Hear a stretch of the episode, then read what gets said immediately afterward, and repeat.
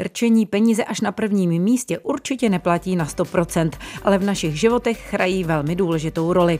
Ekonomika a peníze hýbou světem od jak živa a proto není vůbec od věci jim dobře porozumět. S tím vám teď pomohou ekonomové Michal Skořepa a Naděja Bělovská. Inspirativní poslech.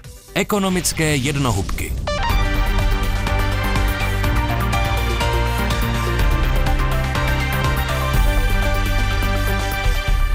Výsledky její hospodářské politiky jsou v porovnání s ostatními zeměmi Evropské unie naprosto žalostné jsme nejrychleji zadlužující se zemí v Evropské unii. Hospodářskou politiku stotožňuje s účetnictvím v rámci veřejných financí. Na jednu stranu vláda eh, by měla dělat nějakou stabilizační hospodářskou politiku, na straně druhé je tady potřeba snižovat strukturální rozpočtový schodek. Hospodářská politika. Dnes se podíváme na to, co tento pojem vlastně znamená a proč je pro nás všechny důležitý.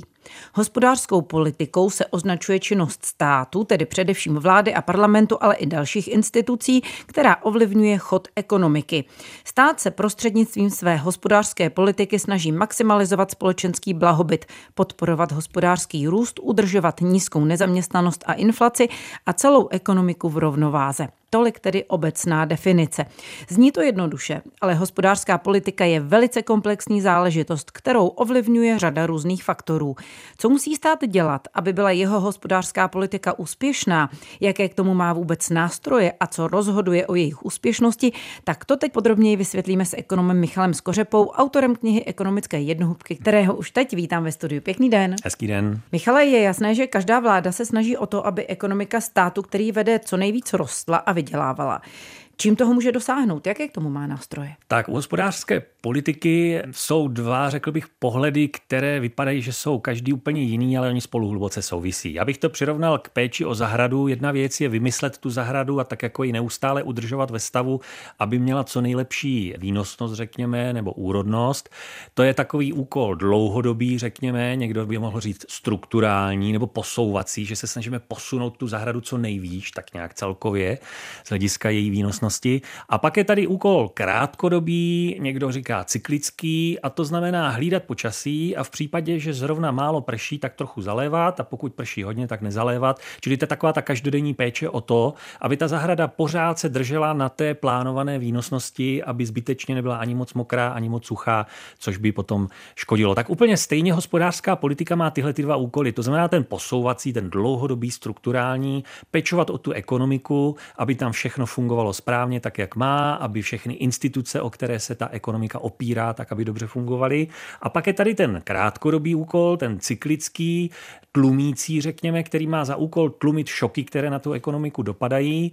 To znamená, když jsou příliš dobré časy, je příliš silná poptávka, taky tlumit, a když jsou špatné časy, tak přesně naopak. Takže z toho pak vyplývají i ty nástroje, některé se týkají toho posouvacího úkolu, toho dlouhodobého, a jiné nástroje se týkají potom toho tlumícího, řekněme, toho krátkodobého. Co by tedy vláda měla dělat, když se zrovna nedaří a hospodářství neroste tak, jak by si představovala, protože i v ekonomice přicházejí vrcholy a krize, nazývá se to ekonomický cyklus, eh, což všichni dobře víme. Co může tady vláda konkrétně dělat, když hospodářství padá do recese a co by měla dělat, aby ta recese byla co nejmělčí a co nejkratší? Tak eh, ty základní dva nástroje, které v této situaci přicházejí v úvahu, to je měnová politika. Mimochodem někteří měnovou politiku vnímají jako mimo hospodářskou politiku. Já si myslím, že pro jednoduchost je lepší tam zahrnout. Konec konců centrální banka, která měnovou politiku dělá, tak je svým způsobem součást státu, taková hodně speciální, ale spíše to součást státu, než by to byl privátní sektor, řekněme. Takže měnová politika a potom je tady ta klasická e, rozpočtová, řekněme, nebo fiskální. Takže pokud ekonomice se daří špatně, co to znamená? To znamená, že poptávka je pod nabídkou, že nabídka nemá dostatek poptávky, nemá komu prodávat, musí propouštět a tak dál. Řešením je snažit se tu poptávku nějakým způsobem postavit více více na nohy, což aspoň do jisté míry se dá docílit tím, že měnová politika sníží úrokové sazby, takže je levnější si půjčovat na nákupy všeho možného, méně se vyplácí spořit, odkládat spotřebu do budoucna, čili tohle obojí by mělo podpořit chuť firem a domácností nakupovat. A co se týče té fiskální nebo rozpočtové politiky, ta by zase měla se snažit tu chybějící poptávku do jisté míry nahradit tím, že ona sama bude tou poptávkou. To znamená například eh, na straně výdajů vláda v těch špatných dobách nebude škrtat, nechá ty výdaje tak, jak jsou, nebude, řekněme, snižovat důchody, nebude snižovat sociální dávky, ale nechá běžet ty výdaje tak, jak jsou a tím vlastně stlumí ten celkový pokles poptávky, protože její vlastní poptávka neklesne. A na straně příjmů nebude nijak hýbat daňovými sazbami, to znamená, že pokud si všichni lidé vydělávají méně, protože ekonomice se nedaří, tak odevzdají méně i na daních a tím pádem eh, na straně daňové ten státní rozpočet vlastně se dostane do deficitu. Takže ve špatných dobách je v pořádku, když vláda hospodaří s deficitem. Ovšem tím B, politicky problematičtějším samozřejmě je, že v dobrých dobách by vláda, správná vláda měla hospodařit naopak s přebytkem. Tak a když se podíváme do bodu B, že se nám podařilo tu ekonomiku eh, z recese dostat a nastává zase ekonomický růst, tak jak by vláda měla tu svoji hospodářskou politiku upravit v tomto případě? No tak pokud se bavíme pořád ještě jenom o řešení těchto výkyvů, tak v podstatě ten recept u vlády samotné, u rozpočtu státního je vlastně úplně stejný. To znamená zase znova neměnit svoje výdaje, to znamená vlastně tím, že se nezmění zatímco zbytek ekonomiky má boom, má párty, utrácí víc, tak vlastně ta veřejná část je klidnější a tím tu celkovou poptávku přece jenom aspoň trochu tlumí. A na straně daní nemění daňové sazby, to znamená, že pokud je ekonomice dobře a velmi prudce rostou příjmy, tak to znamená, že porostou i daňové příjmy a tím vzniká v hospodaření vlády přebytek. Takže vláda v podstatě by měla se chovat velmi pasivně, když to tak schrnu, dá se říct, a tím té ekonomice nepřímo pomáhá. A co se týče měnové politiky, tam to doporučení je zrcadlové, ve špatných dobách nízké sazby, v dobrých dobách vysoké sazby eh, ze zrcadlových důvodů. My jsme eh, teď mluvili především o vládě a zmínil jste i centrální banku. Nicméně hospodářskou politiku provádějí i další státní instituce. Eh, které další to tedy jsou? Tak v podstatě jsou to všechny instituce, jejichž činnost pomáhá té ekonomice dobře fungovat. Čili co člověka napadne jako evidentní součást hospodářské politiky je soutěžní politika. To znamená, my máme speciální úřad, který má dohlížet na to, aby v Česku buď na, tr- na každém trhu, který sleduje, byla konkurence a pokud tam není, tak abychom o tom věděli a abychom ten trh velmi pečlivě regulovali, aby se nestávalo, že určitá část z nás má nadměrné zisky dlouhodobě, které si prostě nezaslouží a má jenom proto, že má jistou formu monopolu. A řekl bych, druhý těch, těch, těch, těch příkladů je celá řada, co všechno by mohlo spadnout do hospodářské politiky, ale druhá taková hodně zajímavá oblast mně přijde je zahraničně obchodní politika. To znamená, to je taková takzvaná koncepce odkopnutého žebříku, kdy eh, existuje řada zemí ve světě, kde vláda se snaží chránit domácí odvětví některá, typicky třeba nějaký průmysl, s tím, že ten průmysl v té dané zemi se ještě pořádně nerozvinul, nedokáže soutěžit s průmysly z jiných zemí, protože je mladý, je to jakoby dítě v úzovkách, infant industry se tomu říká. A ten argument zní tak, no vy, zejména rozvinuté země, vy jste měli možnost se rozvíjet v minulých desetiletích, vy jste už dávno někde vepředu a teď po nás chcete, abychom my nechránili to svoje odvětví, abychom všechna cla zrušili, abychom zrušili všechny dotace, protože přece nejlepší je volný obchod bez jakýchkoliv překážek, ale to my nechceme. My prostě máme, my jsme mladá ekonomika, tvrdí spousta zemí v Ázii, v Africe a tak dále. My potřebujeme ochranu a vy nám nesmíte odkopnout ten žebřík, po kterém vy jste sami vystoupali kdysi dávno. My teď po něm chceme vylézt taky. Čili druhá takováhle oblast je, eh, že ta domácí vláda si řekne, dobře, my chceme eh, podporovat, řekněme, nanoprůmysl, protože to je naše odvětví, které má velkou budoucnost, takže ho budeme dotovat nějakým způsobem, nasadíme cla na to, aby nemělo tohle odvětví velkou konkurenci ze zahraničí. Je to velmi sporná oblast, celá tahle ta myšlenka, ale je to další příklad, jak vláda může zasahovat do té ekonomiky a snažit se nějakým způsobem do budoucna docílit toho, že ta ekonomika bude silnější a, a konkurenceschopnější. Posloucháte ekonomické jednohubky s Nadějou Bělovskou a Michalem Skořepou. Rozumět jazyku ekonomiky vás naučí každý víkend na Plusu a také v aplikaci Můj rozhlas a dalších podcastových aplikacích. Hospodářská politika by měla zajišťovat těch cílů víc. Už jsem zmínila hospodářský růst, ale také tu cenovou hladinu stabilní, zároveň ale třeba nízkou nezaměstnanost a také vnější rovnováhu. Jak to všechno jde dohromady, protože ty cíle si přece mohou někdy protiřečit. Tak pokud vznikne nějaký nesoulad, tak čemu by ta vláda a ostatní instituce měly dát přednost? Tak, tohle je hrozně složitá otázka. Naštěstí v rozvinutí rozvinutých ekonomikách je přece jenom o něco jednodušší v tom, že aspoň většinou ty vlády se příliš nestarají o tu vnější rovnováhu. Protože vnější rovnováha z pravidla už má tu schopnost, zase znova pokud se bavíme o rozvinutých ekonomikách, včetně Česka třeba, tak většinou má tu schopnost sama přicházet zpátky, i když třeba dojde nejdřív k nějaké nerovnováze, protože ty trhy a ty mechanismy v té ekonomice už fungují natolik dobře, že si ta ekonomika najde tu rovnováhu zpátky sama. Takže z toho vnějšího pohledu ten problém tak velký třeba u nás konkrétně není.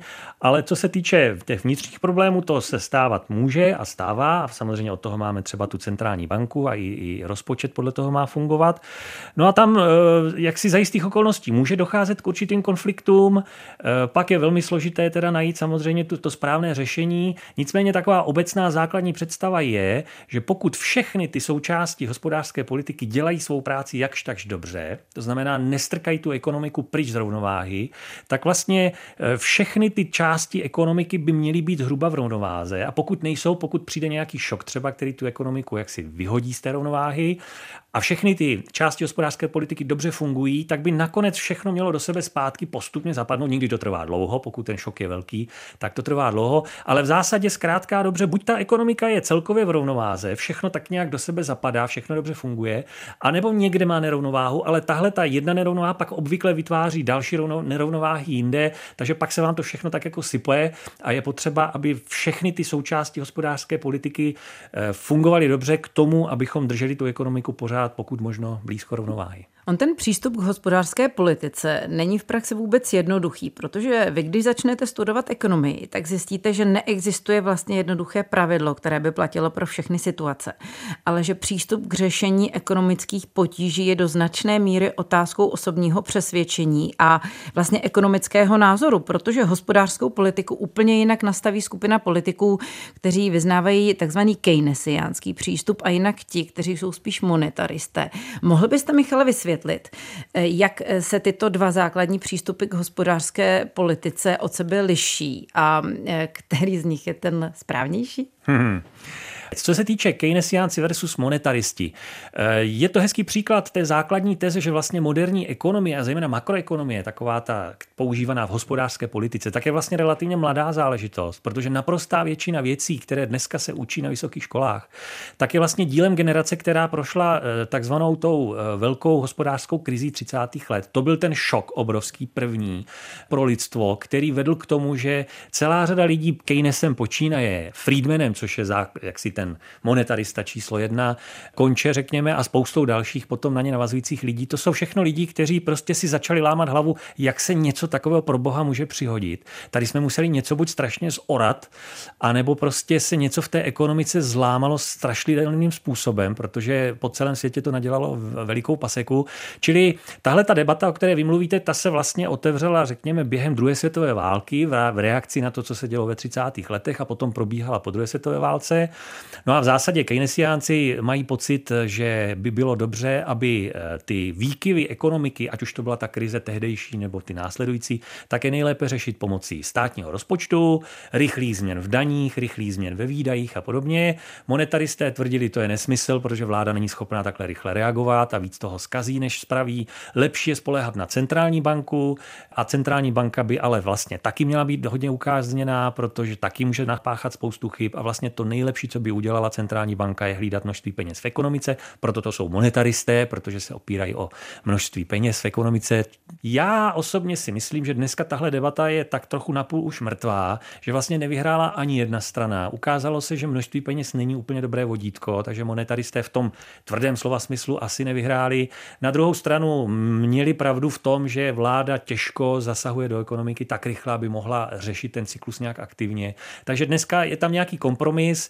Ano, vláda má svou roli tím, že prostě nebude měnit vlastně nastavení těch svých nástrojů a tím vnáší klid určitý do té ekonomiky. Na druhé straně centrální banky mají také svoji roli, ale ne úplně tak přímo množství peněz, ale spíš skrze úrokové sazby. Takže dneska ten, ten konsenzus praktický je, řekl bych, někde na půlce cesty a ta debata, o které jste mluvila, to je spíš debata na stránkách eh, učebnic eh, historie ekonomie. Vysvětluje ekonom Michal Skořepa.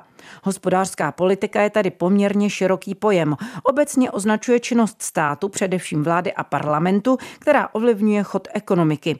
Stát se prostřednictvím své hospodářské politiky snaží maximalizovat společenský blahobyt, podporovat ekonomický růst, udržovat míru nezaměstnanosti a inflaci na nízké úrovni a udržovat celou ekonomiku v rovnováze. K tomu má hned několik nástrojů. Měnovou, rozpočtovou, ale také důchodovou a obchodní politiku. Stát tak může najednou dělat hned několik různých kroků k podpoře hospodářství. Obecně platí, že v dobách ekonomické recese by se stát měl snažit podporovat poptávku po zboží a službách, která upadá, a naopak v době ekonomického boomu, kdy je poptávka větší než nabídka, by se stát měl snažit naopak dělat kroky, které budou poptávku spíše tlumit, aby se poptávka s nabídkou dostaly zase do rovnováhy. V takovém případě totiž hospodářství funguje nejlépe. U dalšího dílu pořadu, který vás naučí rozumět jazyku ekonomů, se naslyšenou těší ekonom Michal Skořepa a Nadia Bělovská. Vrátit se k tomuto i k dalším dílům ekonomických jednohubek můžete kdykoliv na našem webu plus rozhlas.cz a také v podcastových aplikacích.